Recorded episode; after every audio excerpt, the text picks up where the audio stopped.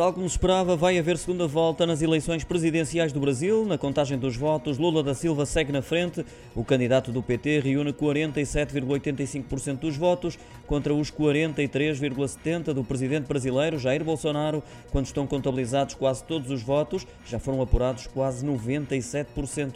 Bem distantes nesta votação ficaram Simona Tebet e Ciro Gomes, confirmando, tal como se previa, que seria uma corrida a dois. Com estes resultados parciais, a eleição está agora matematicamente definida e obriga a uma segunda volta. Pode ler-se na página eletrónica em que o Tribunal Superior Eleitoral está a divulgar os resultados parciais.